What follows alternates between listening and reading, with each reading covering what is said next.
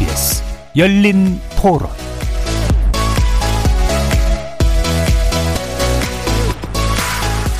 안녕하십니까. KBS 열린 토론 정준희입니다.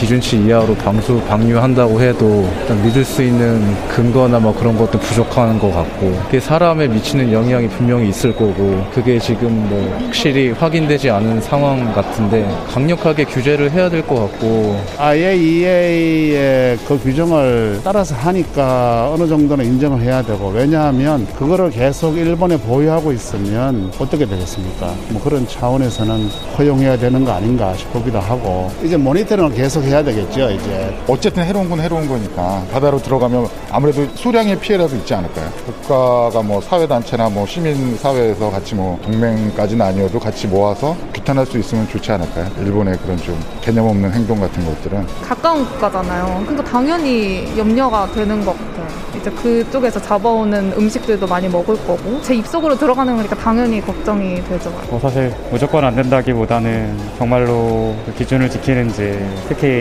가장 영향을 많이 받는 우리나라나 중국 또는 동아시아 쪽에서 그들만의 기구를 만들어서 직접 뭐 일본에 파견을 간다던가 대응을 해야 될 것 같아요.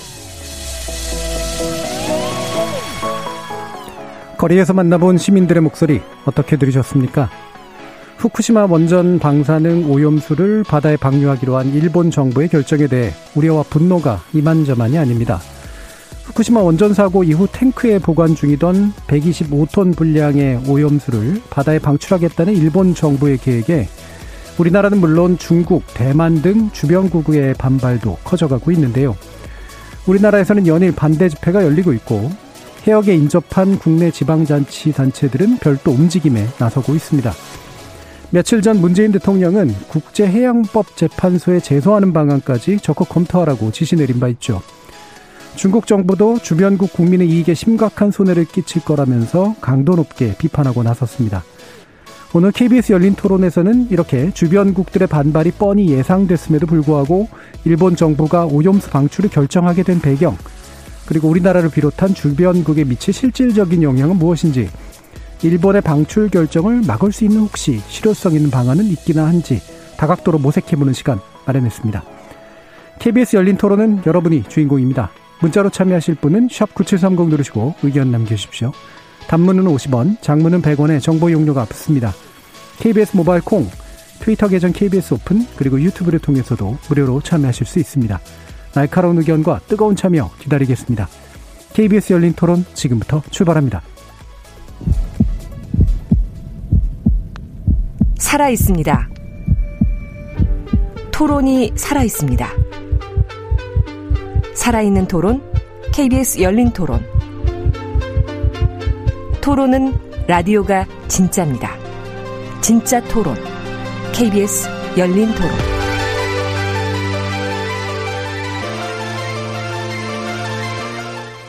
오늘 논의를 위해 네 분의 관련 전문가 모셨습니다. 먼저 서울대 원자핵공학과 석윤열 교수 나오셨습니다. 반갑습니다. 자, 그리고 송기호 국제통상 전문 변호사 나오셨습니다. 네, 안녕하세요. 원자력 안전과 미래 이정윤 대표 나오셨습니다. 네, 안녕하십니까. 국립공주대 국제학부 교수 이문정 교수 나오셨습니다. 네, 반갑습니다. 청취자 여러분들도 다양한 의견 부탁드리겠습니다. 자, 지금 일단 일본 정부가 어, 후쿠시마 원전 1원전이죠. 보관 중인 오염수 바다 방류 결정을 했는데요. 이번 결정에 대해서 일단 어떤 생각을 하고 계신지 간단하게 의견 네 분 듣고 어, 구체적인 쟁점으로 들어가도록 하겠습니다. 먼저 석윤열 교수님 말씀부터 들어볼까요? 네, 일단 125만 톤이면은 올림픽 규격 수영장 600개 분량이란 말이에요. 굉장히 많습니다. 그런데 어찌됐든 간에 정화라는 거는 뭐 가능하겠지만은 완전할 수는 없습니다. 이런 물을 사실 바다에 버리겠다는 것은 국제 관행에 맞지도 않고요. 더욱이 선례가 없습니다. 그래서 우리는 IAEA와 함께 아직은 그렇게 승산이 높지는 않지만은 백방의 노력을 해서 이 결정을 처리하도록 만드는 게 급선무인 것 같습니다. 예. 정화는 할 수 있으나 분명히 위험하기 때문에 예. 늦, 어, 늦지 않게 할 수 있는 최선의 방법을 어, 택해야 된다라는 말씀이시네요. 송기호 변호사님도 말씀 한번 들어보죠. 아, 네. 어, 최대한 밀착해서, 어, 좀 치밀하게, 일단 방출 전 단계에서 우리가 가지고 있는 국제법적 권리를 최대한 활용을 하고 예. 어 그리고 어 일단 이게 방출이 되고 나면은 그 사후에 이것을 회복하기 어렵기 때문에 예. 어 방출을 막을 수 있는 어, 여러 실질적 조치들 또 법적 제소를 포함해서 그런 것을 치밀하게 준비해야 된다라고 생각합니다. 예, 방출 전 단계에서의 최대한의 국제법적인 노력이 필요하다. 예, 이종인 대표님. 예, 원전 사고로 어 전대 미문에 대형 그 방사능이 방출됐지 않습니까? 네. 그거는 이미 사고로 방출된 건데 어, 그거에 대한 어떤 책임 의식을 좀 가지고 최대한 방출하지 말려고 노력을 해야 되는데 지금 단순 경제적인 이유로 네. 이것을 방출을 하겠다는 거고 달리 방법이 없는 것도 아닙니다. 음. 그래서 굉장히 우려를 하고 있습니다. 예. 달리 방법도 없는 게 아닌데 왜 이와 같은 태도를 보이느냐. 자, 이문정 교수님 말씀 들어보죠. 네, 저는 이제 제 전공이 국제정치다 보니까 예. 국제정치학적 입장에서 말씀을 한 말씀 드리자면 이제 지금 일본의 태도를 보면은 어 미국이 오케이 했다. 네. IAEA도 오케이 했다. 그래서 어쩔 거냐. 예. 약간 이런 식의 지금 제스처를 계속 보이고 있는 것이 대단히 실망스럽습니다. 저 음. 개인적으로는 일본에서 이제 공부도 했었고 예. 또 거기서 직장 생활도 했었고 나름대로 일본 연구를 계속 하는 사람인데 좀 너무 주변국에 대한 어떤 배려 음. 어, 내지는 그런 respect를 보이지 네. 않고 있는 것이 아닌가 이거를 나중에 이것을 계속 이게 부채가 되는 것 아니겠습니까 결국은 예. 주변국에 예. 대해서도 이런 것들을 이제 일본 외교가 어떻게 하려고 하는 것인지 좀 대단히 안타깝습니다. 예. 네. 뭐 이른바 탈아입구의 되게 이상한 결론이 도달해 있는 것 같은 그런 느낌이죠. 자, 이문정 교수님께서 마침 네. 그 말씀을 내려주셨기 때문에 뭔가 이렇게 일본 내부에 여러 가지 고민들이나 뭐 고민이 있었는지는 모르겠습니다만 이제 사정들이 있었을 거 아니겠습니까? 그 역학 관계에 대해서 좀 설명을 좀 해주시죠. 어떤 식으로 의사 결정이 됐을지. 음. 저 같은 경우 이제 후쿠시마에 저 개인적으로도 좀 리서치 차원에서 한 2, 3년 전에 갔던 적이 있습니다. 사이트를 예. 실제적으로 보고 왔었는데 뭐 양이 어마어마한 거는 방금 우리 서균열 교수님께서 잘그 음. 그 묘사를 해주셨지만 일단 좀 감당하기 힘들 정도의 무게감으로 보여지기는 했습니다. 예. 뭐 동경전력이 지금 뭐 무한대로 어쨌든 책임을 떠안다 떠안았다고 하더라도 그게 물리적으로 여러 가지 어려운 상황들이 있고 뭐 그것은 제가 과학자가 아니니까 그 부분은 음. 이제 우리 서 교수님께서 더 말씀을 해주시겠지만 정치적으로 보면 왜 하필 지금이냐, 네. 2021년 어 4월이냐라고 하는 것이 이제 저같이 정치학을 공부하는 사람들한테 좀 고민이 되는데 아마 한 두세 가지 정도의 어 정치 역학적 변수를 고민했던 것이 아닌가 싶은 것이 네. 이제 첫째는 역시 올림픽이죠. 음. 어, 올림픽이 이제 미뤄졌었는데 이제 우리가 상식적으로 생각했을 때는 아, 올림픽이니까 더 안 해야 될 것 같은데. 네. 근데 그들은 오히려 올림픽이니까 이만큼 관리되고 있다라는 것을 좀 뭐라 그럴까요? 이렇게 표명하려고 하는 그런 부분이 있었던 것 같고요. 음. 그리고 이제 선거가 이제 10월 22일이 이제 중의원이 만기가 되는데 그 전에 이제 자민당 총재 선거도 있어야 되고 혹시나 중의원을 해산하게 되면 그 전에라도 선거를 해야 되고 음. 이 역시 우리 입장에서 그럼 선거가 있으면 더 안 해야 될 것 같은데 음. 또 그들 정권 차원에서는 이만큼 우리가 잘 관리를 하고 있고 국제사회도 이걸 어느 정도 미국이나 IAEA도 용인한 바다 네. 이런 식으로 좀 이용을 하려고 하는 측면이 있는 것 같고요. 음. 어뭐 스가가 총리께서 이번에 그 다녀오시지 않았습니까? 이제 미국에 갔다 오면서 음. 어 이런 것들까지도 아마 좀 타이밍을 어 생각을 하면서 아마 이렇게 좀 발표가 나온 게 아닌가 어, 저 개인적으로 그렇게 생각하고 있습니다. 예. 네. 그럼 국제적 우군을 확보한 것, 그 다음에 국내적으로는 아마 일본의 국민들의 분위기가 어, 상당히 이제 이 부분을 반발을 엄청나게 거세게 한다거나 뭐 여론의 저항이 되게 심하다거나 이러면 이제 아마 고심했을 텐데 그런 부분이 좀 상대적으로 적었기 때문이 아닐까 싶은데 실제로도 그런가요? 이게 우리 정치 문화에서 음. 봤었을 때 일본 정치 문화가 좀 이해하기 힘든 부분들이 아마 네. 많이 있으실 겁니다. 우리 국민들 입장에서는 특히 오늘 아주 안타깝게도 우리 대학생들이 서른 명 넘게 네. 이제 삭발까지 하고 음. 이렇게 정말 분노와 우려를 표명을 한 것을 보면 저도 참 마음이 아팠는데 그런 식의 정치 우리식의 소위 우리로서는 납득이 갈 만한 그런 음. 어 정치 문화가 미국에서 아 일본에서는 죄송합니다. 음. 일본에서는 조금 찾아보기 힘든 부분이 네. 분명히 있고요.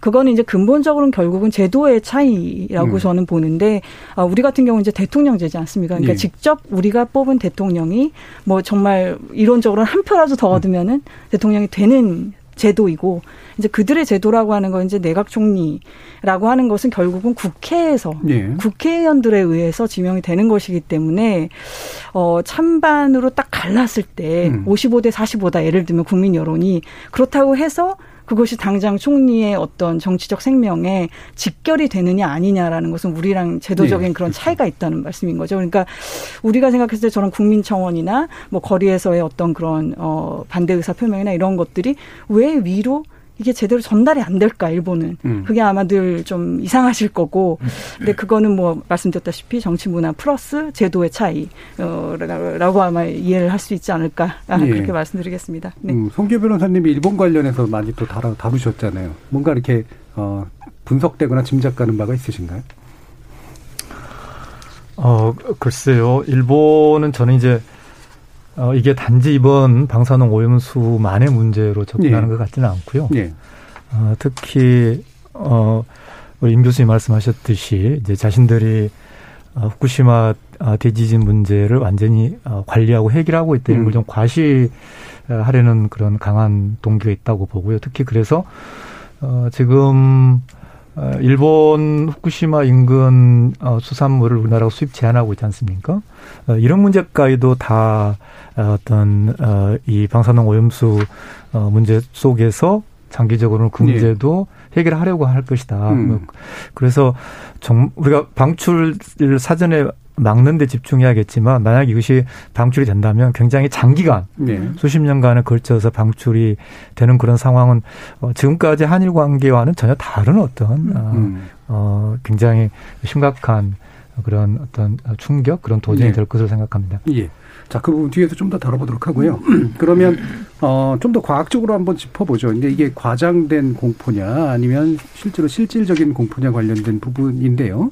어, 서건영 교수님께서 어, 보시기에 아까 이제 뭐 분명히 문제를 지적해 주시긴 했습니다만 어떤 부분을 주목해야 된다라고 생각하시나요?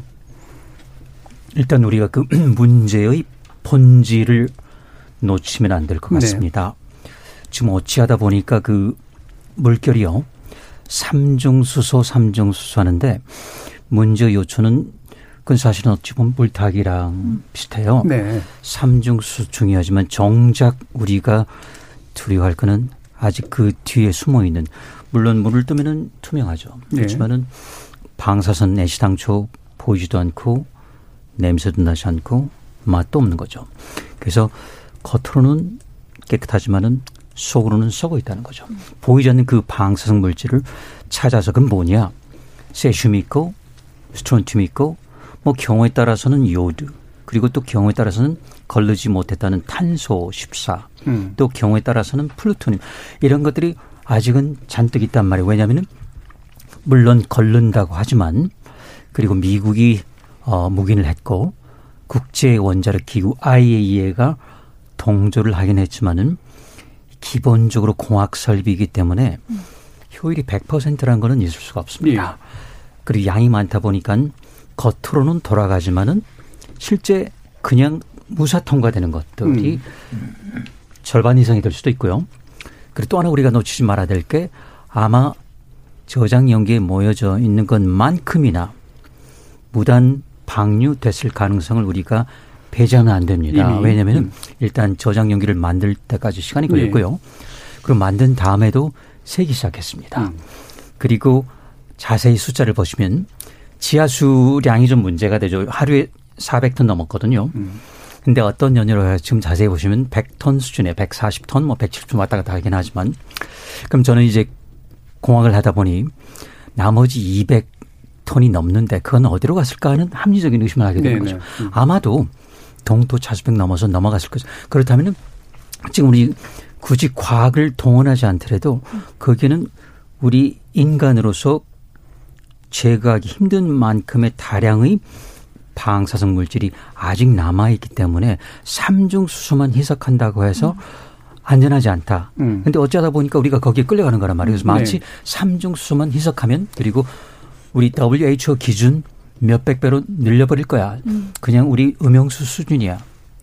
그게 아니죠. 음. 왜냐면 그거는 더러운 물, 오염수란 말이에요. 네 그러니까 일본 정부나 도쿄 전력이 굳이 처리수 처리하는데 처리는 했지만은 미처리된 거거든요. 음. 미결권이에요. 네. 그러니까 그거는 분명히 오염수입니다. 그래서 우리가 이걸 절대 놓치지 말아야 될 것이고 그렇기 때문에 물론 괜찮다고 하시는 많은 전문가 분들이 계세요. 국내에도. 네. 그렇지만 저는 그렇지 않은 쪽이 있을 수 있다. 음. 늘 말씀드리는 게 확률 문제예요. 음. 분자는 1입니다. 해석하면 부모는 커져요. 그렇지만 그 일은 결국 어디 가지 않습니다. 네네. 총량이 있기 때문에 음. 그래서 퍼지긴 하지만 그래서 우리가 예를 잠실 구장에 가가지고 홈런볼에 머리를 맞습니다. 음. 확률 굉장히 낮지만요.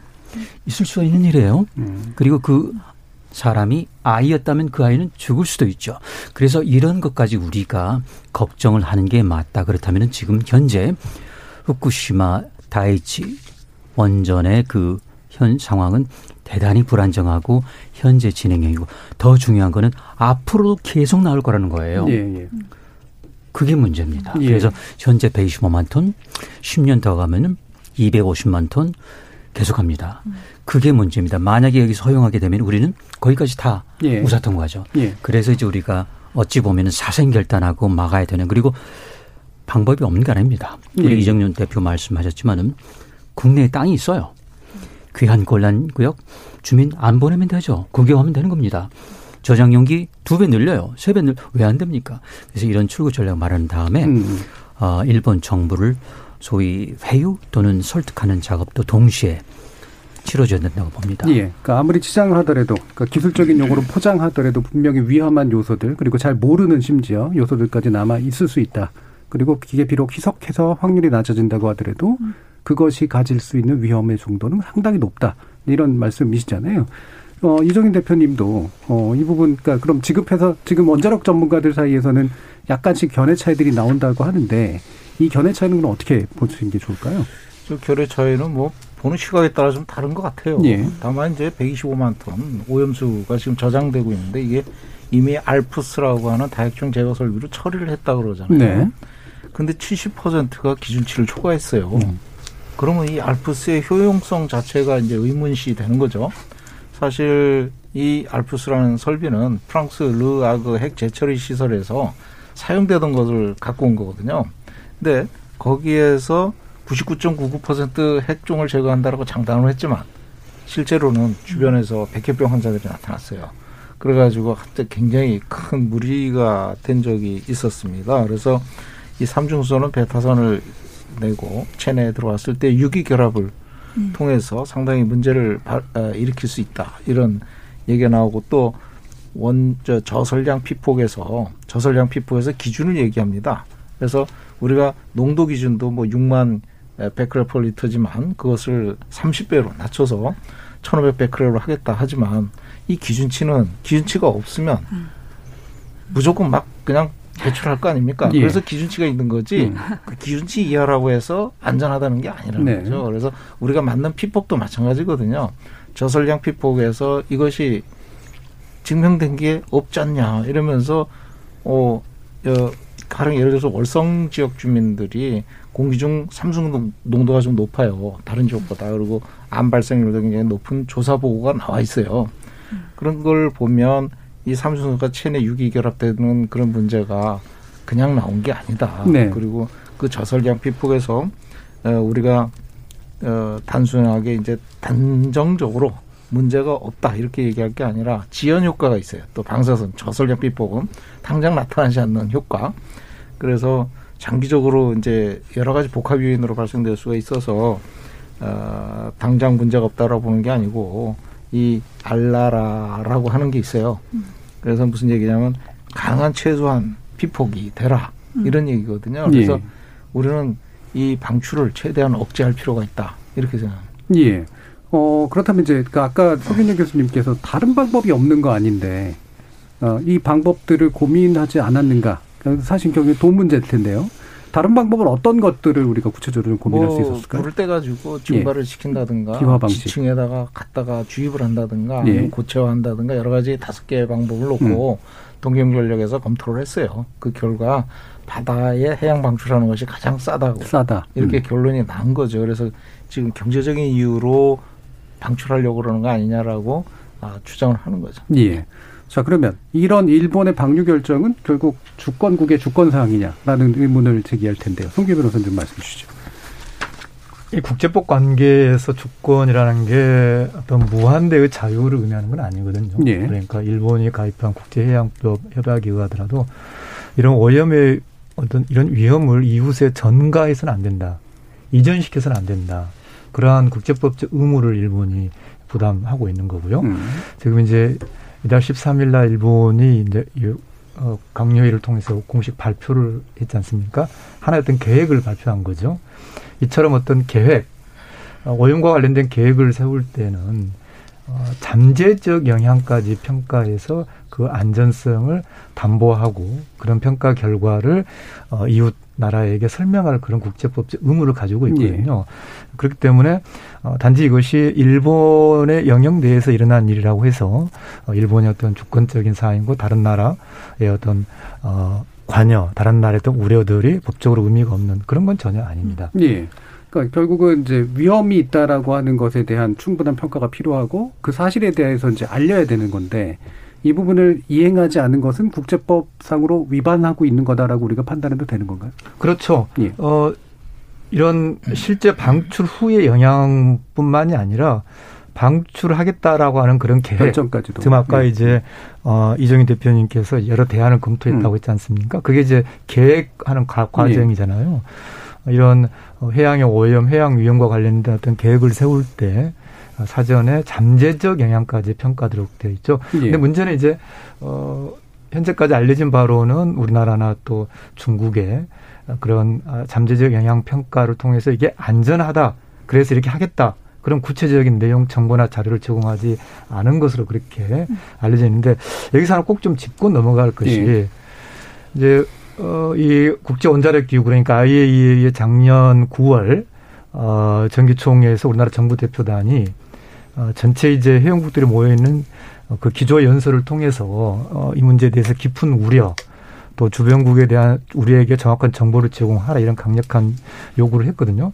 근데 문제는 이제 그보다 한 달 후인 10월 달에 어, 이게 뭐 어떤 그 정부 차원의 어떤 기구, TF라는 그런 기구에서 어, 일본의 방류에 대해서 이게 문제가 없다는 내용의 취지의 그런 내부 보고서가 최근에 보도가 됐어요. 음. 그러니까 제가 여기서 꼭 짚고 싶은 것이 어, 좀 더 치밀하게 어, 이 지금까지 과정에서 일본이 우리에게 도대체 어떤 수준의 정보를 줬는지 어, 지금 9월 달에는 IA 정기총회에서는 불명히 깊은 우려를 제기한 것이 우리 정부의 공식 입장이었는데 어떤 영무인지 그 다음 달에 나온 그 이른바 TF에서는 문제 없다는 식으로 그렇게 내부적인 의견이 나왔는지. 예. 다시 말해서 처음부터 이 문제는 어, 충분히 국민과 긴밀하게 소통하고 가야 된다. 그리고 그런 어, 정보를 정확하게 공개하는 그런 틀을 지금부터 만들어야 된다는 것이고요. 그렇게 본다면은 어 제가 그 TF에게 도대체 어떤 정보, 어떤 자료를 가지고 그런 평가를 했는지 정보 공개 청구를 했어요. 음. 그랬더니만 그것을 TF가 원자력위원회론가 이렇게 떠넘겼더라고요. 예. 네. 그래서 상당히 어, 다시 한번 좀 말씀드린다면 어, 일본이 어떤 수준의 정보를 줬고 거기에 대해서 우리가 어떻게 평가를 하고 있는지 이런 어, 구체적인 내용을 치밀하게 국민과 소통하는 것이 굉장히 중요하고 그런 틀을 좀 만들어야 된다라고 생각합니다. 예. 그러면 이제 일본 정부가 국제법적으로 좀 부적, 부적당한 일을 했을 뿐만이 아니라 IAEA 참여해서 이제 우리가 보여준 태도도 몇 달 사이, 그러니까 얼마간의 사이를 두고 이제 입장이 좀 불투명했던 부분이 있다는 말씀이죠. 아니죠. 그러니까 제 말씀은 이제 IA라는 공식 회의 우리 정부 공식 대표단의 입장이 명확했다는 명확했죠. 예. 어, 우리의 권한을 행사해서 국제법상의 그런 우리의 권리를 주장을 했고 일본을 하여금 국제법 의무를 다하게 했는데 음. 이른바 그 TF라는 곳에서 예. 어, 저는 어, 어떤 그런 결론을 내렸다는 것에 대해서는 좀 어, 어떤 검증이 필요하다. 음. 그러니까 다시 말한다면 어그 내용도 아주 뒤늦게 알려졌지 않습니까? 제가 제가 드리고 싶은 말씀은 어 우리 정부가 어 일본업도 어떤 수준의 정보를 제공받고 있는지 이 문제에 네. 대해서 우리 정부의 어떤 평가는 어떠 어떠한 것인지를 그때 그때 국민과 제대로 소통하는 그런 틀이 필요하다 네. 그런 말씀입니다. 이 부분 혹시 이정현 대표님 말씀 주실 분, 저 이정현 대표님 말씀 주실 분 있을까요? 그리고 TF에 음. 제가 음. 참여하거나 그렇게 하지는 않았는데요. 예, 예. 어, 들리는 얘기로는 자체적으로 그것이 결론은 아니고 음. 결론은 아니고 이제 문제가 없다라고 하는 것이 결론이 아니고 소수 전문가의 의견이었다 예. 이렇게 얘기를 하더라고요. 음. 다만 이런 이제 문제가 아, 말씀하신 것처럼 아주 투명하게 예, 공개가 되고 일본으로부터 진짜 어쩐 자료가 가지고 어떻게 평가가 됐고 음. 그 내부적으로 논의하는 과정까지도 이게 공개가 돼야 될 것 같아요. 예. 그래서 그 자료가 정보 공개 청구로 나와야 음. 될 자료가 아니거든요. 그렇죠. 네. 예. 미래 국민에게 알려야 되는 것이죠. 당연히 실시간으로 그거는 알려야 되는 거 일본에서 이런 정보가 왔다. 이걸 예. 알려야 되는데 음. 어, 그동안에 왜 이렇게 취급이 되었느냐. 음. 그것도 한번 따져볼 일인 것 같아요. 그러니까 제대로 어, 우리가 일본으로부터 어, 그 검증이 가능한 형태의 어떤 원 자료들 네네. 충분한 내용을 제공받지 못했음에도 예.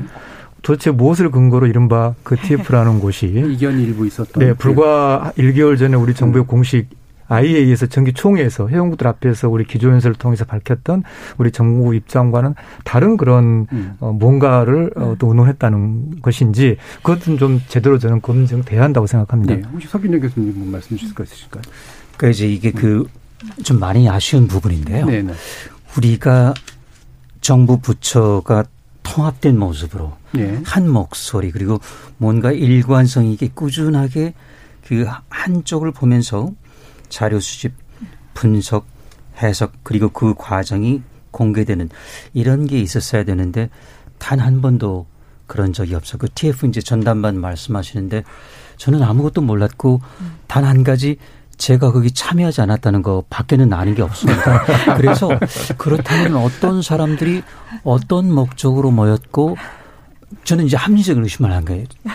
어떤 그 일본의 영향을 받았거나 아니면 어떤 정부 부처에서 어떤 뭐 일종의 사주일 수도 있고요. 예. 이런 답을 끌어내서 거기에 맞는 전문가들이 모여서 이렇게 그냥 어찌 보면은 그냥 밀실에서 음. 이런 결정이 나섰을 수도 있을 것 같은데 이거 보면은 이것뿐만 아니고요. 외교부 같은 경우도 제 기억으로 작년인가요? 강경화 장관이 이런 부분은 그 자국 내 서관이고 주권이 문제이기 우리가 간섭할 문제가 아닌 어쨌든 그런 그 인상을 받았고요. 또 해양부 생각 다르고 원자력 안전위원회 생각 다르고 음. 산업부는 또 의견이 없어 보이고요.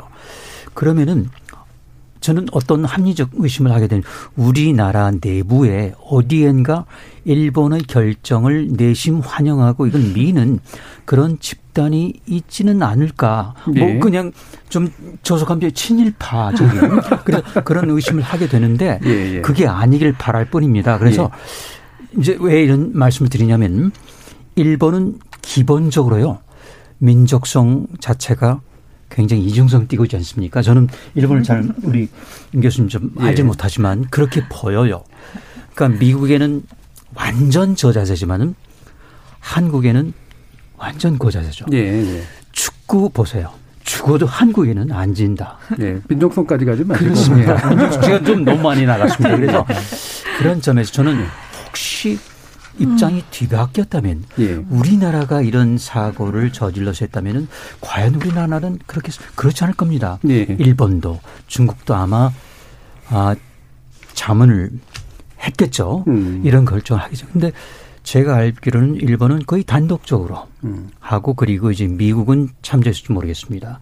아예 참조, 아예는 그 당시 뭐 11년 가까이 일본 유키오 아마노 사무총장이 하다가 이제 예. 별처리를 하긴 했지만요. 그렇기 때문에 어떤 그런 긴 관성 때문에 아직도 일본을 어찌 보면 살짝 옹호하는 듯한 네네. 그런 발언. 그래서 거기에 덧붙여 가지고 우리나라에서까지 이런 그 보고서가 정말 존재하고 그 결론이 있었다면은 참 지금으로서는 우리가 굉장히 조금 어, 머쓱해지는 것이죠. 예, 예. 지금부터 다시 전열을 가듬어서 네. 한 목소리를 내야 될 시점이다고 예. 봅니다. 예, 일본 아까 한국 정부 음. 안에서 이제 약간 불투명하거나 좀 불분명했던 부분들에 대한 지적 정도는 우리가 이제 이해하면서 보면 될 것 같고요. 어, 그 TF에 참여를 안 하셨기 때문에 나머지 추정들은 이제 과학적 추정은 아니다. 맞습니다. 있겠습니다. 자, 이러면 어, 핵심이 되는 IEA하고 미국에 대한 관점을 다시 한번 또 우리가 짚어봐야 될 것 같은데 어, 임종 교수님께서 보시기에 이게 국제정치 역학에서 뭐 충분히 있을 수 있는 일이긴 합니다만 미국은 왜 그럴까라는 이제 그런 의문들이 굉장히 많단 말이에요. 그래서 혹시 혹시라도 바이든 정부가 우리가 흔히 얘기하는 것처럼 대단히 친일적인 어떤 성향을 가지고 있어서냐 아니면 뭐 이른바 이제 태평양권 안에서 대해서 전략적 동맹이나 이런 음. 것들을 위해서 용인한 부분이 있는 거냐 음. 어떤 거라고 생각하면 될까요? 뭐 다 복합적이라고 예. 봅니다. 일단은 어 우리 서 교수님께서 일본의 어떤 이중성 말씀해 주셨는데 일본 그 말에도 예. 그 앞에 보이는 태도하고 네. 속에 감추는 마음하고 음. 이제 다르다는 그런 표현도 음. 있고 또 내마시라는 표현도 있는데 예. 나무를 이렇게 옮겨 심을 때는 그 옆에 이렇게 땅을 주변을 좀 판다든지 이런 네. 식의 사전 준비 작업을 하지 않습니까? 그러니까 그런 과정을 일본은 굉장히 오래 거칩니다. 그래서 음. 우리한테는 이게 보이는 것이 어떤 면에서는 좀 어, 영어를 써서 죄송합니다. 어브럽트 굉장히 어, 어디서 갑자기, 갑자기 갑툭튀 뭐 이런 음. 식으로 느낄 수 있지만 사실은 그들은 작업을 많이 했었을 겁니다. 네. 예, 뒤에서 굉장히 음. 작업을 음. 많이 했었을 것이고 바이든 행정부 같은 경우는 지금 뭐니 뭐니 해도 이 패권 경쟁 아니겠습니까? 네. 중국하고의. 네. 이 중국과의 패권 경쟁에 있어서 지금 가장 큰 화두로 올라가 있는 것이 기후 변화입니다. 음. 여러분들 다 익히 여러 뭐 뉴스들을 통해서 느끼시다시피 그래서 이 또 기후 변화의 대응 차원에서는 원자력의 의미라고 하는 걸또 무시할 수가 없는 부분이 또 있고요. 네. 그러니까 여러 가지가 아마 중복합적으로 돼서 어 일본이 전략적으로도 너무나 중요한 동맹이고 또 그런 차원에서 앞으로 주고받고 할 것이 많은 가운데에 이제 이런 문제들은 아마 기존의 그런 내마시나 여러 가지 루트들을 통해서 음. 좀 사전에 이해를 구했을 것이라고 좀 추론을 해보고 예. 있습니다. 네. 그럼 한 가지 더 짚어주면 음. 좋을 게. 그러니까 그 지금 바이든 정부가 사실 일본에 대해서 전략적 동맹의 지위를 굉장히 강하게 평가한다라는 건 뭐 다들 아시는 얘기입니다만 이게 동맹의 가치 이런 부분을 네. 또 굉장히 중시하잖아요. 그러면 일본을 제외할, 그러니까 일본 외에 다른 국가들에 대해서는 신경을 안 쓰는 듯한 태도를 보이면 미국이 지향하고자 하는 이 신행정부의 지향이 잘 안 맞아 떨어지는 면이 분명히 있을 것 같거든요. 어떻게 생각하세요? 맞습니다. 옳습니다. 예. 그거를 저희도 피력을 해야 된다고 봅니다. 예. 이번에 이제 그 케리 특사가 왔었을 때, 어, 기후변화 특사니까요. 네. 이제 뭐 이런 문제들을 얘기하는 과정에서 우리 정부도 아마 이런 우려를 이렇게 표명을 음. 한것 같은데 또 케리 특사나 지금 미국의 반응이라는 게 좀 뜨뜻미지근하단 그러니까. 말이죠. 지금 기후 변화가 문제다. 네. 이제 이걸로 자꾸 원점에서 벗어나는 얘기 좀 하지 말고 다시 이런 식으로 음. 이렇게 끌어당기고 있는 그런 듯한 모습인데 말씀하신 대로 미국이 지금 중국과의 패권 경쟁이라는 측면이 어, 체제 경쟁적인 측면이 분명히 있습니다. 우리의 음. 체제, 이런 자유주의 체제, 민주주의 체제가 네. 어쨌든 권위주의적이고 중심, 중앙 집권적인 체제보다는 아무래도 더 정, 뭐랄까, 정당성이 있고 지속 가능하다. 이걸 지금 미국은 음. 피력하고 싶으면서도 이런 지금 모순된 행동을 보일 때에는 같은 동맹 사이에서도 벌써 지금 균열이 생기고 또 미국의 어떤 그런 국제적인 발신력이라고 하는 것에 대해서 좀 위신이 떨어질 수밖에 없는 예. 그런 상황이 만들어지고 있는 것이 사실이기 때문에 어, 그런 부분들을 우리가 또 담담하게 너무 흥분하지 않고 음. 담담하게 그런 부분들에 대해서도 어, 미국 행정부, 미국 워싱턴 조야와 나눠야 한다고 생각합니다. 예. 저도 네, 그러니까 네. 맞습니다. 네. 그런 점도 좀 파고 들어야 될 것 같아요. 그러니까 네. 유엔 인권 환경 전문가들이 맞습니다. 이제 일본의 이 방출에 대해서 대단히 환경법적으로 또 인권 측면에서 굉장히 비판했잖아요. 네. 지금 이제 교수님 말씀하신 대로 기후 위기, 기후 재화 재앙이 굉장히 중요한 네. 국제 관계의 어떤 내용인데 이제 그것을 우리가 환경적 정의라고 가령 부른다면 음. 지금 이제 이른바 처리수가 관행이라고 이렇게 미국 이야기한 게 이제 미국이 핵잠에서 네. 나오는 핵 폐기물들을 이제 처리해서 이제 연안에서 연안으로 버리잖아요.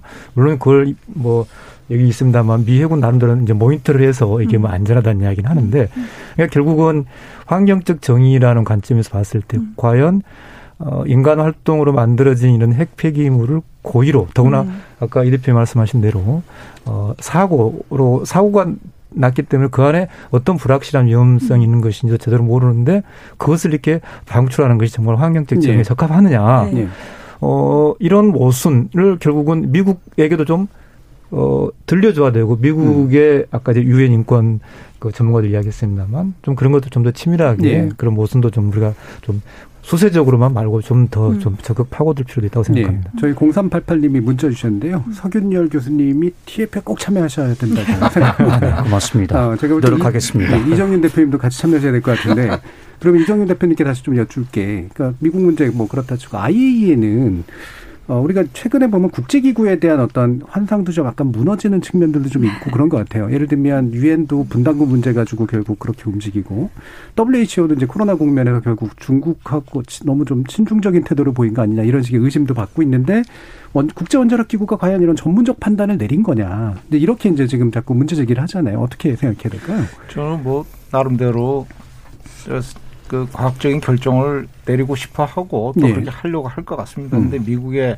강력한 영향력 안에 있기 때문에 아예 자체가 이번에도 사실 어, 일본이 미국하고 은밀하게 지금 네, 네. 말씀하신 것처럼 음. 10여 년 동안을 꾸준히 어떻게 조치할 것인가를 협의를 해왔다고 봅니다. 네. 그러다가 이번에 이제 딱 결론이 나고 미국의 동의하에 이제 결론이 난 걸로 보이고 음. 그것을 이제 미국은 비껴가면서 아예 저는 이 정, 국제 역학의 정치 잘 모르지만 음.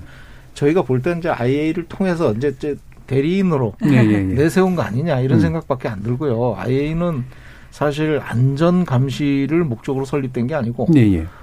핵 사찰을 그렇죠. 목적으로 한 네, 거고 관리기구니까. 그것만 하다 음. 보니까 재미가 없으니까 또 네. 추가로 이제 안전도 음. 이렇게 하고 네. 그러는데 사실 안전에 대한 영향력 측면에서 보면 음. 이 정치 역학적으로 다룰 일이 아니잖아요. 네, 그렇죠. 음. 이번 것도 미국이 만약에 음. 이거를 정치 역학적으로 이용을 해서 방류를 허용하는 쪽으로 이렇게 간다 그러면 우리는 피해 당사자이기 때문에 단순히 단순하게 나가야 될 것 같아요. 우리는 피해를 본다. 예. 그리고 그것 때문에 미국에 저 일본에 요구한다. 미국이 음. 어떻게 하든 상관이 없는 거죠. 음. 그 IAEA도 마찬가지예요. 과학적으로 따지자 이걸 떠나서 음. 지금 변호사님 말씀하신 것처럼 이것이 핵 폭발 사고로 인해서 방류수가 나가는 게 이게 맞는 얘기냐? 음. 예? 그 강력하게 따져야 되고 예. 특히 이제 5월 한미 정상회담 때 좀 그 얘기 좀 해, 해드리고 싶어요. 음. 저 대통령께서 바이든 대통령한테 얘기를 해주 해줬으면 좋겠어요. 당신네들은 수산물 안 먹는데 일본 수산물 우리는 왜 먹어야 되냐? 예. 예? 우리는 먹어야 되는데 그래서 저 우리 일본 해산물 먹어야 된다. 예? 근데 이렇게 방류를 하면 우리 먹기 힘들다 힘들어진다. 음. 그 당신네들이 책임질 거냐? 음. 예? 이렇게 좀 강력하게 요구를 해야 될 것 같아요. 예. 물론 IA 핑계 대고 싹 피해 나가겠지만 그렇다 하더라도 이거는 좀 음. 우리는 단순하게 음. 시민사회가 이거 좀 국가가 이렇게 하는 것도 있어야 되지만 시민사회 또 시민사회 나름대로 오히려 시민사회 더큰 힘을 발휘할 것 같아요. 네. 국가 간에. 네. 바이든 대통령이 회초밥을 먹는지 한번 알아보긴 해야 될 것 같은데 먼저. 그럼 좀 더 강력한 설득이 될 것 같은데 말씀처럼 이제 이게 자꾸 이제 과학적 검증 되게 중요하지만 안전 검증 이거는 사실은 발생되지 않게 만드는 게 일단 더 중요하기 때문에 좀더 어, 엄격한 가치 부분을 가지고 또 미국과 얘기하고 국제사회 얘기를 해야 된다라는 그런 의견도 들었는데요. 청취자들도 많은 의견 주셔서 한번 문자 몇 가지 들어보고 가겠습니다. 정희진 문자 캐스터. 네, 청취 여러분이 보내주신 문자 소개해드리겠습니다. 8271님. 방출될 오염수가 자그만치 125만 톤이라고 하는데 지금도 도쿄에 몰래 오염수를 소량 방출하고 있는 게 아닌지 의심이 갑니다. 앞으로 수산물을 먹기도 두렵고 해수욕장도 마음 놓고 못 갈 것 같습니다. 너무 두렵고 불안합니다. 파르티안 샤님, 국민의 생존권을 위협하는 주변국에게는 응당 강력하게 대응해야 합니다. 정영환님, 미국은 일본의 오염수 방류 결정을 옹호했습니다. 과연 앞으로 우리나라 입장에서 미국을 동맹국으로 신뢰할 수 있을지 의문입니다. 0388님, 일본이 국제사회의 한 일원으로서의 기본을 갖췄다면 자기네 땅에 묻어야 합니다. 돈 아끼려고 이렇게 천벌받을 짓을 하려 하다니 너무 놀랍습니다. 이창섭님, 그들이 만들어낸 위협을 주변국에게 전가하는 건 국제법적으로도 충분히 제재를 받아야 할 사안이라고 봅니다. 게다가 일본은 지난 체르노빌 원전 사고 당시에 소련을 강력 비난하는가 하면 관련된 모든 사업을 중단했었습니다. 그랬던 일본이 이번과 같은 결정을 하게 된 건 전형적인 내로남불이라고 봅니다. 0539님, 일본이 방사능 오염수를 바다에 방출하기 전에 유엔이나 국제기구에서 공동 조사단을 구성해 현지 오염수의 구체적인 수치를 측정, 검사해야 합니다. 7606님, 우리나라도 일본과 같은 상황이 발생할 수 있기 때문에 무조건 반대나 비난만 할 게 아니라 이웃나라로서 일본과 공동검사와 연구를 통해 앞으로 오염수가 더 발생하지 않도록 협조해야 합니다. 라고 보내주셨네요. 네, KBS 열린 토론. 이 시간은 영상으로도 생중계되고 있습니다. 유튜브에 들어가셔서 KBS 일라디오 또는 KBS 열린 토론을 검색하시면 지금 바로 토론하는 모습 영상으로 보실 수 있습니다. 지금 방송을 듣고 계신 청취자 모두가 시민 노객입니다. 계속해서 청취자 여러분들의 날카로운 시선과 의견 보내주세요. 지금까지 문자캐스터 정희진이었습니다. 토론이 세상을 바꿀 수는 없습니다. 하지만 토론 없이 바꿀 수 있는 세상은 어디에도 없습니다.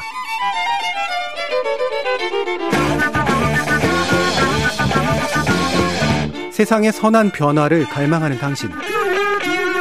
정답이 아니라 질문의 힘을 믿는 당신. 우리 KBS 열린 토론에서 만납시다.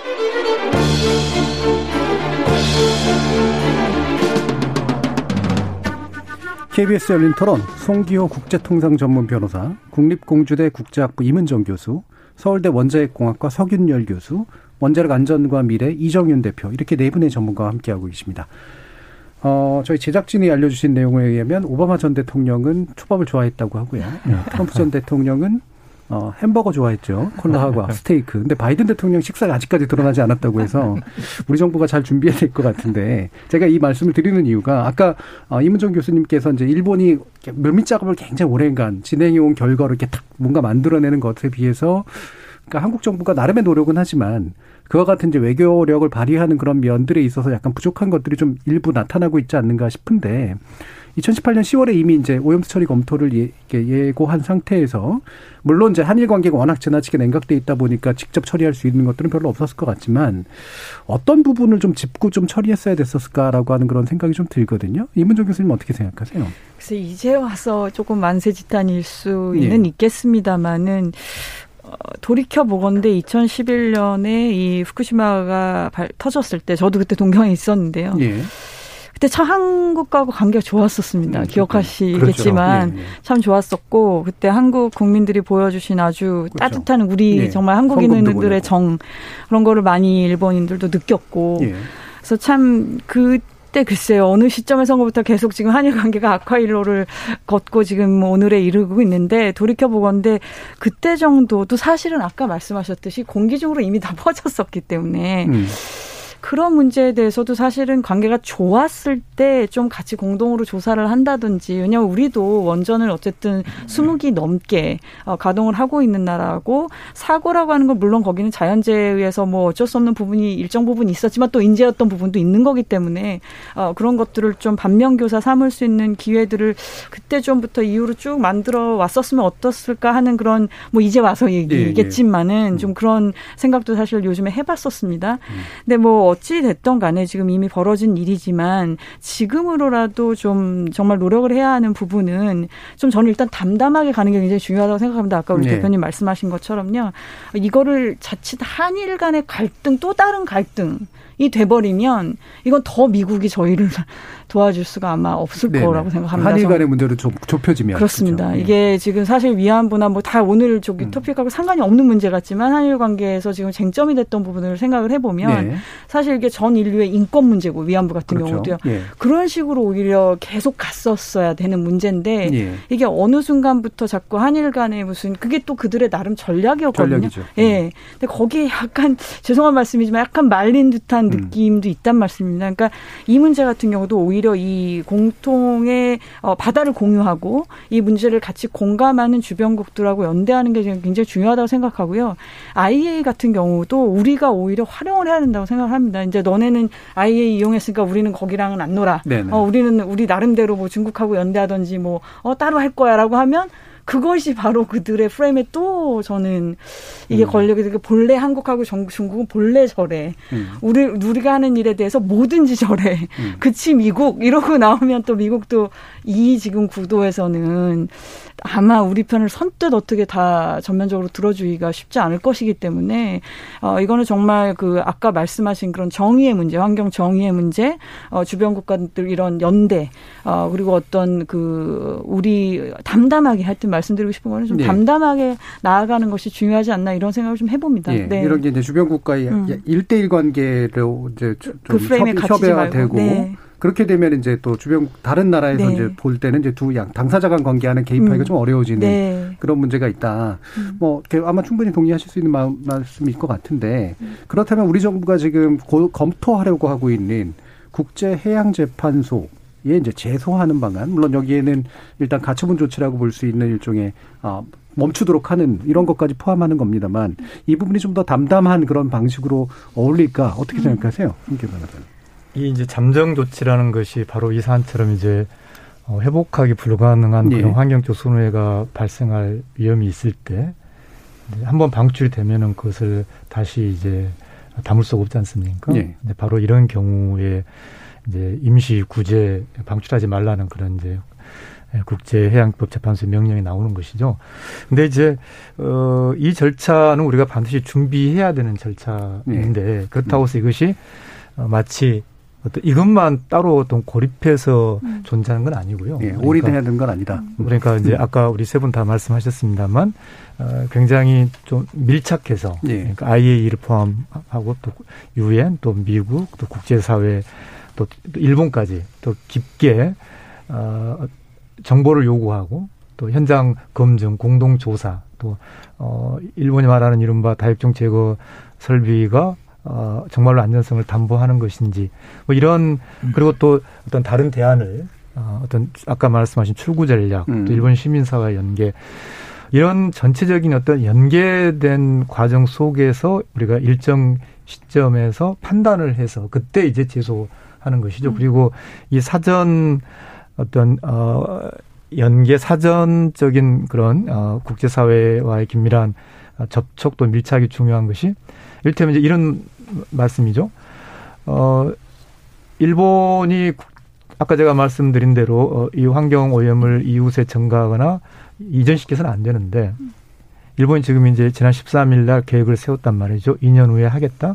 근데 앞으로 예를 들어서 우리가 1년 동안 부단히 일본에게 요구하고 국제사회 그런 검증 과정에 참여하고 그런 걸 통해서 뭔가 어, 과연 일본의 조치가 일본이 말하는 그런 안전성이 담보되는 것인가 그리고 일본이 이야기하는 제시하는 자료나 여러 정보 그런 자료들이 과학적으로 또 충분히 우리 국민의 신뢰와 그런 우려를 해소할 수 있는 것인가 그런 정보를 제공하고 있는 것인가 예. 뭐 이런 판단을 해서 어, 일본이 국제법에서 정하는 그런 기준, 그런 의무를 이행하지 않으면서도 이제 곧 방출하려고 한다.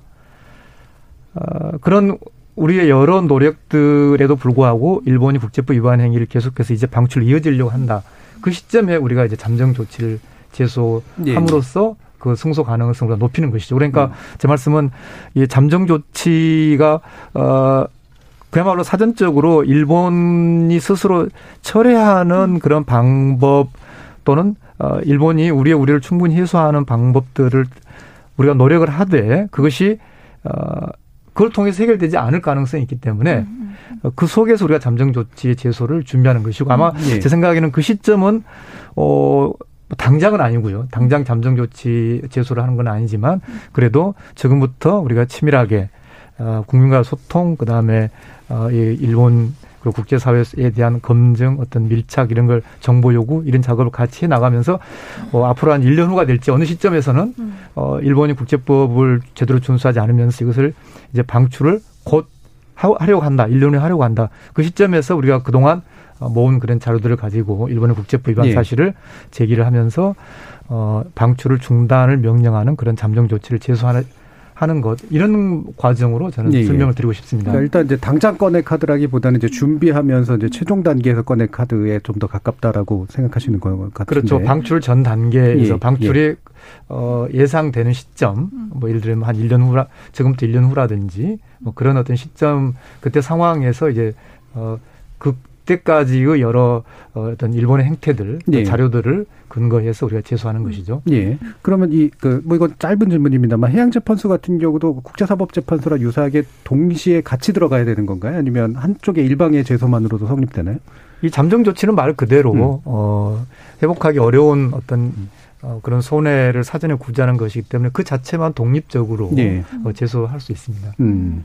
그러면 이것도 또 짧은 질문인데 이 카드를 이제 꺼내면 그러니까 지금 이제 얘기가 되면 국민들에게는 이렇게 어 그래 그거 그걸로 문제 해결되겠다라고 이제 자칫 잘못된 시그널이 갈 수도 있고 그다음에 이제 일본 같은 경우 오케이 그러면 뭐 너희들 할 수 있으면 해봐라는 식으로 해서 다른 문제를 외려 접게 만드는 음, 아닙니다. 그럴 가능성은 전혀 없는 것이죠. 네. 어, 만약에 일본이 어, 자신들이 아까 제가 말씀드린 국제법 그런 잠재적 영향까지 다 평가해야 되고 안전성을 네. 담보해야 되는 어, 그런 것을 일본이 하지 않으면 그 자체가 결국은 일본의 패소로 직결되는 네, 것이기 네, 네. 때문에요. 네.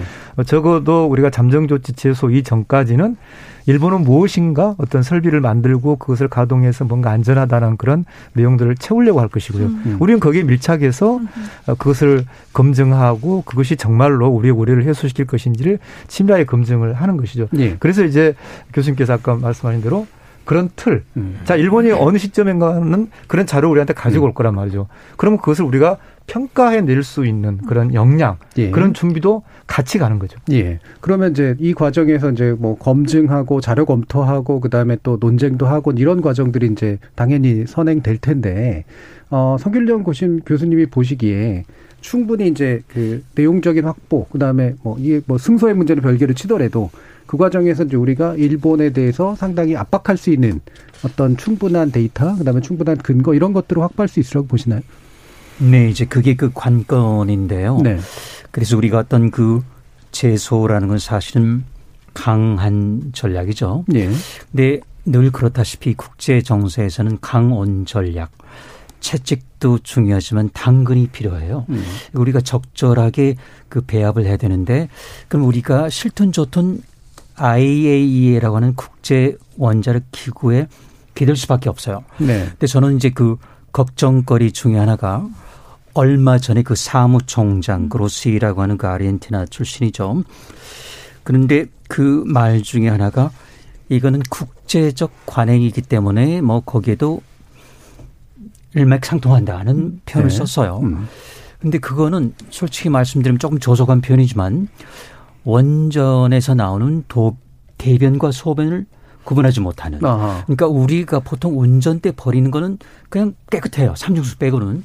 근데 후쿠시마에서 갖고 있는 거는 아까 말씀드렸다시피 깨끗해 보이지만은 굉장히 더러운 거란 예, 말이죠. 예, 예. 아무리 처리초를 사주면 그러면 그럴수록 더러운 거예요. 음.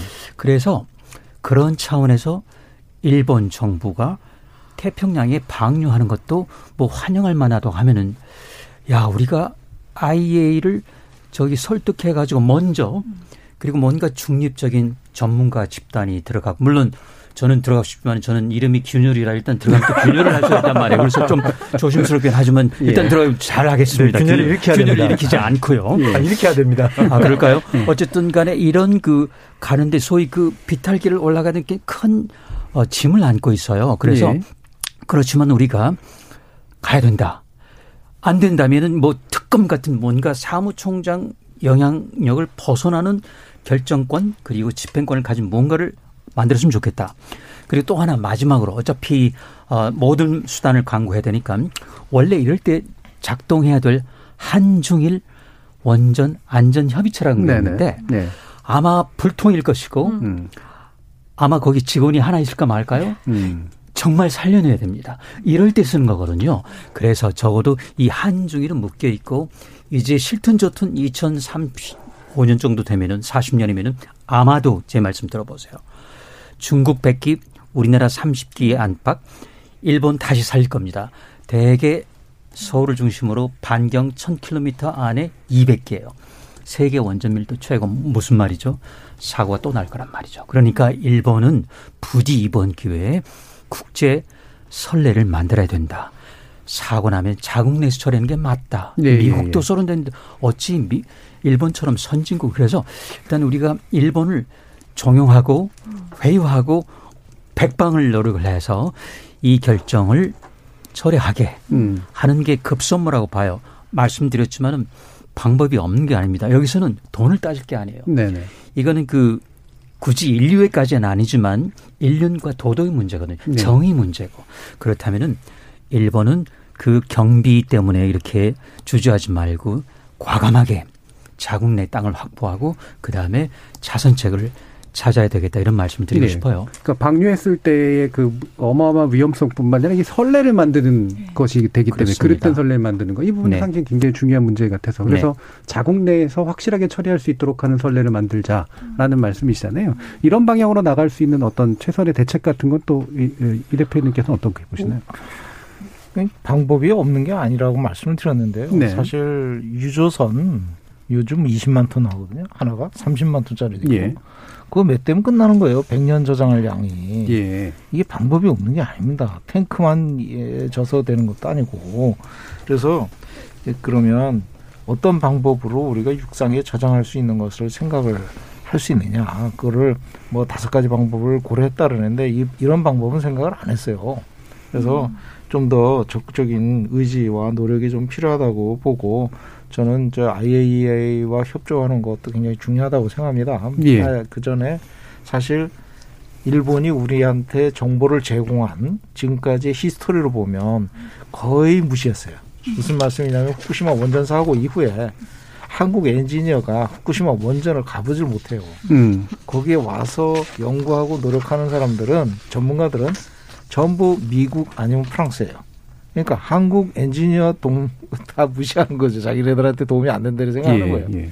그런 은폐 또는 폐쇄적인 문화가 일본의 지배적이었기 때문에 우리가 정보 공개를 요구하고 하는 것은 너무 점잖은 젠틀맨십이다. 근데 그것이 통하겠느냐 이제 그거죠. 많은 사람들이 그래서 동의하는 상황이고 그래서 저는 국제사법 아, 국제 그 해양법 재판소 거기에 도, 어, 제소를 해서 거기에서 요구를 해야 된다고 본 거예요. 네. 객관적인 정보 내놔봐라. 그리고 우리가 동의할 수 있는 정보를 내놔라. 이렇게 해가지고 그걸 통해서 조사를 들어가든가 이게 아마 좀 필요하지 않을까. 그리고 이런 것들이 방류 자체가 하나의 이제 사례가 된다고 말씀하셨는데 교수님 말씀하신 대로 우리나라 동북아 지역이 200개 원전이 밀집돼 있고 또 예. 그것뿐만 아니라 핵 재처리 시설이 어마어마하게 방사능을 내는거든요. 어? 로카시무라도 있고 뭐 여러 군데 있는데 그런 것들 포함해서 시설들이 지금 동북아가 핵으로 오염될 상황이기 때문에 우리 이런 저기 강력한 그 에, 조치들이 사실은 에, 자구 노력 또 외, 외부의 내, 어, 오염을 억제하려고 하는 노력 이런 것들은 동북아 지역의 미래와 직접 연관이 된다 음. 이렇게 보겠습니다. 네, 그럼 이민정 교수님, 이게 그 일본에 또 일본에서 학생들도 가르치기도 하셨고 일본 연구 오래 하셨고 또 이제 국제 정치 전공이시니까 일본이라는 나라의 특성을 또 알아야 이제 일본을 좀 더 효과적으로 다룰 수가 있을 거 아니에요.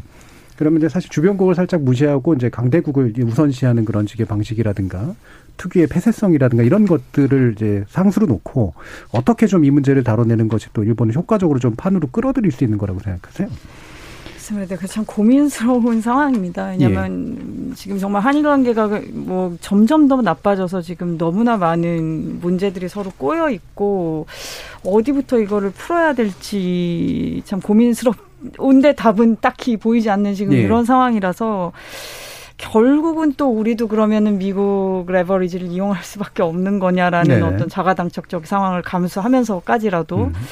뭐 여러 가지로 뾰족한 답이 없는 상황에서 고민 효, 역 역사적으로 봤을 때 효과적이었다라는 건 역시 미국이 개입했을 네. 때죠. 음. 한국과 일본에 문제가 있었을 때에는 음. 그러나 그것이 지금 이러한 지금 아까 우리가 쭉 토론한 어, 상황들을 비추어 볼 때에 그게 과연 이번에도 어떨 것인가라는 부분이 좀 남, 의구심으로 남고요.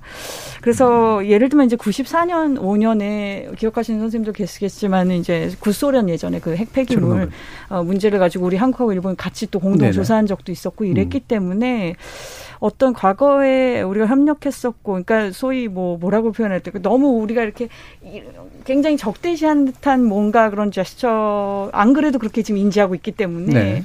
어, 아까 교수님 말씀대로 좀 이게 강, 같이 가야 되는 측면이 음. 있습니다. 우리가 이런 부분이 우려지만 당신들하고 우리가 일했던 역사도 있지 않느냐 음. 이렇게 협력적으로 갔었던 부분도 있었고 이걸 좀 같이 다 좀 비춰줘야 할 것 같고요.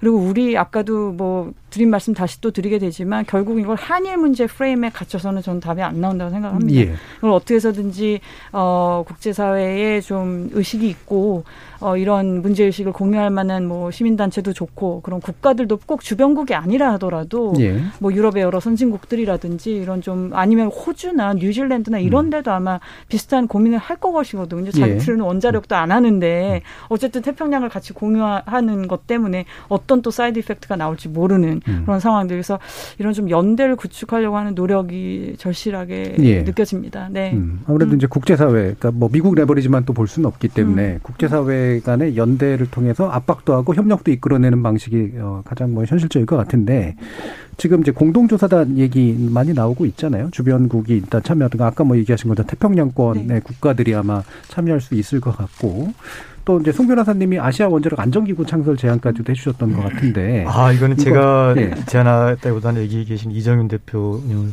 비롯해서 또 예. 어, 서윤열 교수님 같은 이렇게 원전 전문가분들이 예. 먼저 말씀하신 거고요. 예. 어 이제 제 말씀은 이, 이게 한일 갈등의 차원이 아니고 이게 환경적 정의 그러니까 네. 코로나 우리가 상황에서 갈수록 어, 환경 또 어떤 생태계 가 인류 전체의 어떤 자산 어, 그런 점에서 이게 지구 환경 생태계를 위한 국제 연대 그리고 동북아 차원에서의 어, 현재 원전의 실상 또 음. 안전성 담보를 위한 고민 어, 이런 어떤 공통의 어떤 어, 인류적인 문제로 이렇게 접근하는 것이 필요하다 고 생각합니다. 이 아시아 원자력 안전 기구 문제는 이것도 전문가님이 말씀해 주시면 예. 나을 것 같습니다. 예. 자, 한번 전문가님 말씀 들어보죠. 이정민 대표님. 아, 그 저 유럽에는 엔스렉이라고 네. 하고 그 이제 규제 국가끼리 이제 음. 정부기구가 이런 모여가지고 어 서로 안전을 감시하고 규제 기준을 제정하고 음. 어 컨설팅까지 하고 필요하면 가서 감시도 해주고 네. 이런 객관적인 조직이 있습니다. 그런데 우리나라는 동부아시아 지역에서 IAEA만 의존하고 있는데 네. IAEA가 좀 정치적으로 이렇게 많이 치우치는 이번처럼 경우에는 우리가 이제 따르리 의존할 데가 없다 그러면 동북아 지역에서 우리가 별도의 하나의 기구가 있어야 되지 않느냐. 그것은 음. 뭘 어, 어떤 로이드 보험회사처럼 음. 어떤 그 서로 어, 피해가 입었을 때 예, 예. 하는 어떤 아, 재단, 음. 재단처럼 손해배상을 하고 그렇죠. 공제 시스템처럼 그러면 이제 네. 가서 실제로 거기서 감시를 하는 네. 그런 어떤 국제기구 같은 게 좀 필요하지 않을까 이런 말씀을 한번 조심스럽게 해보고요. 네, 그런 것들은 좀 어, 여러 군데에서 선례가 얼마든지 있을 것 같습니다. 예. 석윤영 교수님 혹시 초대 사무총장을 하시거나 뭐 아, 정말 영광입니다. 그런데 거기까지는 아니더라도요. 예. 저는 이런 생각을 하는 게 우리가 그 요즘 그 코로나 19 때문에 그럼 예. 거기는 이제 그래도 백신이라도 있죠. 우리가 음. 저기 차례되면 다 맞으셔야 음. 되지만 저는 아직 그런데 어쨌든 이 방사선 그거마저도 없단 말이에요. 일단 옛날에도 없었고 지금도 앞으로도 네. 없습니다. 그렇다면 우리가 이 문제를 그냥 넘길 게 아니고 일과성도 더욱이 아닌데 그래서 지금 걱정되는 거는 혹여라도 그렇지는 않겠지만 IAEA라고 하는 국제기구가 어떤 애시당초 답을 갖고 전담반을 아무리 꾸리더라도 결국 답이 지금 정해져 있다면 그러지 음. 않겠지만 그럼 우리는 더 이상 기댈 데가 없는 게 일본 정부가 협조하지 않으면 음. 이런 우리 포함해서 이런 네. 그래서 그런 걱정. 그 왜냐면은 이번에 세계 보건기 WHO 들어가서 거의 빈손으로 나왔잖아요. 네. 우한 갔다가 네. 그렇게 아이마저도 빈손으로 나올 가능성이 많아요. 음. 그러면 우리는 그야말로 우리 이정윤 대표도 말했지만은 그 한중일 정도는 한꺼번에 매체를 해서 뭐 종량제 또는 총량제를 해가지고 음. 우리나라끼리 이렇게 정하자 이거죠. 그래서 음. 넘으면 안 돼. 그래서 자국 내서 해야 돼. 이런 거를 갖고 집행력이 있는 그런 그 기구를 이번 기회에 활성화할 수 있다면 참 좋겠다는 생각이 듭니다. 예, 알겠습니다. 이런 이제 미래 비전적인 모습까지 다 포함해서 우리가 해결해야 될 텐데요. 그럼 어, 마무리 발언을 한 1분 정도씩 음. 아, 우리 뭐 시민사회 간의 연대라든가 전문가 또 정부들 각각 또 해야 될 일들이 있을 테니까 좋은 제안들을 해주시죠. 한 이문정 교수님부터 듣도록 하겠습니다. 글쎄요, 이 원자력이라고 하는 것이 참 저는 어떤 하나의 시각을 가지고 무엇을 보는 것에 대해서 상당히 주저하고 조심하려고 하고요. 원자력의 덕으로 어, 우리가 또 이만치 네. 이런 네. 또 뭐라고 표현을 할까 세련된 삶을 음. 살고 있는 것도 일정 부분 사실인데 그 피해가 정말 너무나 어마무시했다라는 거. 저도 후쿠시마를 가서 또 동경전력 분들이 보여줬던 부분하고 그렇지 않고 거기 현지에 계신 주민들이 또 말씀하시는 거고 이런 것들을 쭉 보다 보니까 참 심경이 복잡했었습니다. 근데 어찌 됐든 이 정말 생태 어이 보존 차원에서도 그렇고 우리 인간 안보 차원에서 생각을 해도 이 문제는 이렇게 제로섬 게임처럼 저희가 국제 정치를 전공하고 있긴 음. 하지만 이런 어떤 전쟁 상황처럼 마치 제로섬 게임처럼 예, 예. 이렇게 가는 것이 상당히 정말 슬프게 느껴지고요. 어 이런 부분에 대해서 우리 한국이 어 조금 더 적극적으로 어 미래의 어떤 모델을 제시 제시할 수 있는 그런 나라가 됐으면 하는 그런 음. 바람이 있습니다. 네. 알겠습니다. 네. 이정현 대표님 말씀 드리겠습니다. 네. 어, 지난 10년 동안 은밀하게 미국하고 협의를 해서 진행해 왔기 때문에 이번 오염수 배출 문제로 한국이나 여러 국가에서 반응을 보고 일본이 아마 좀 놀랬을 것 같아요. 예. 그건 은밀히 추진했기 때문에 당연히 놀라는 겁니다. 그렇기 때문에 국제해양법 재판소에 제소를 해서 세계 만방에 알리는 거는 더 큰 임팩트를 줄 것 같아요. 음. 그렇기 때문에 어, 그런 정부의 노력도 굉장히 중요하고요. 마찬가지로 시민사회도 이거를 국제 시민사회 연대해서 예, 서로 어, 시민사회끼리는 우리는 일본하고도 연대할 수 있다고 봅니다. 그렇죠. 일본 시민사회랑 그리고 이제 전 세계적으로 연대를 해서 이 문제를 세계 만방에 좀 알리는 음. 예, 그런 노력을 해야 될 것 같아요. 예. 그뭐 정치적으로 갈 일도 아니고 그래서 동북아 환경보가 지금 굉장히 중요할 것 같아요. 음. 저 교수님 말씀하신 대로 200개 예. 핵시설과 함께 엄청난 핵시설이 밀집돼 있고 인구도 어, 세계에서 제일 밀집돼 있는 지역이지 않습니까? 그렇기 때문에 우리가 자구 노력을 해도 굳이, 굳이 미국을 개입하게 할 필요가 없습니다. 예, 이거는 정치적인 모든 걸 떠나서 우리 스스로 자구책을 만들기 위해서 삼국이 음. 아까 삼국협의체 말씀하셨지만 삼국이 머리를 대고 예. 서로 피해가 났을 때 어떻게 보상을 할 것인가. 자기 주권을 좀 양보하는 게 필요할 것 같아요. 그래서 예. 감시도 받아들이고 일부 예, 그렇게 해서 정부 역할과 시민 역할이 같이 공동 보조를 해서 이 문제를 적극 대처를 가지고 동북아 환경보를 통해서 태평양과 지구적인 환경보호에 크게 이바지하는 우리나라가 주도적으로 네. 가야 될 것 같습니다. 네. 알겠습니다. 석윤래 교수님 말씀 주시죠. 네, 저도 동감인데요. 우리나라는 사실은 가운데 있는 것뿐만 아니고 잠시 잊었을 수도 있지만은 북한 핵이 또 있습니다. 네. 거기도 영변 포함해서 만탑산 포함해서 우리 숙제가 많이 있습니다. 이번에 우리가 일본의 그 선례를 반면 교사 삼아 가지고 북한까지 아우르는 음. 이 네. 우리가 숙제를 하지 않으면은 음. 2050년까지 그 탄소 중립에 가는데 싫든 좋든 원자력 없이는 조금 힘들 것 같아요. 네네. 네. 그래서 이번에 이걸 해결하지 못하면 우리는 정말로 이 음. 탈원전 기조에서 벗어나기는 힘들 것 같다. 그러니까 정말로 삶의 기도에서 이거를 우리가 중차대하게 다루지 않으면은 그냥 일과성 뭐 홍보성으로 지나서는 예. 안 되겠다 그런 생각을 해봅니다. 예. 송교 변호사님. 아, 네. 어, 지금 이 상황을 이제 우리 정부의 외교력 부족이다라고 이제 말하는 분들도 일부 있지만 어, 근본적인 문제는 어, 무책임하고 국제법을 어겨서 이 오염을 증가시키고 이전하려고 하는 일본에 있다고 예. 생각합니다. 어, 그래서 아까 말씀드렸습니다만 어, 더 밀착하고 더 치밀하게 어떤 검증이나 근접 자료 제공 요구 이런 걸 하면서 어, 그리고 우리 국제법 권리를 어, 적극적으로 행사해야 한다고 생각합니다. 즉 잠정 조치를 준비해야 되고요. 또 그러면서 우리의 좀 결연한 의지를 보여줄 필요가 있다. 예를 들어서 우리가 제소 준비뿐만 아니라 정말로 방출하면 우리는 그때 우리 수산업, 어, 우리 어, 해양 생태계 보호를 위해서 일테면 지금은 일본의 어떤 여덟 개 후쿠시마 인근 수산물만 수입 제한하지만 예. 어, 만약에 우리의 이런 여러 노력에도 불구하고 일본이 계속 방출을 하겠다는 것이 이렇게 임박한 것 일본이 태도를 굽히지 않으면 우리는 좀 더 단호하게 예를 들어서 일본산 수산물을 예. 전문 금지시킨다든지 뭐 그런 어떤 자세 그런 태도도 필요하다고 생각하고요. 예. 어, 이 문제는 단지 한일만의 문제가 아니라 어떤 환경적인 코로나 시대에서의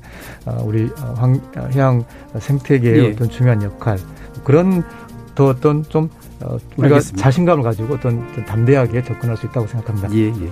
자, 오늘 토론 아, 함께 해주신 네 분께 감사 말씀 전합니다. 이종윤 대표님, 송기호 변호사님, 그리고 이문정 교수님, 석인유 교수님 네 분 모두 수고하셨습니다.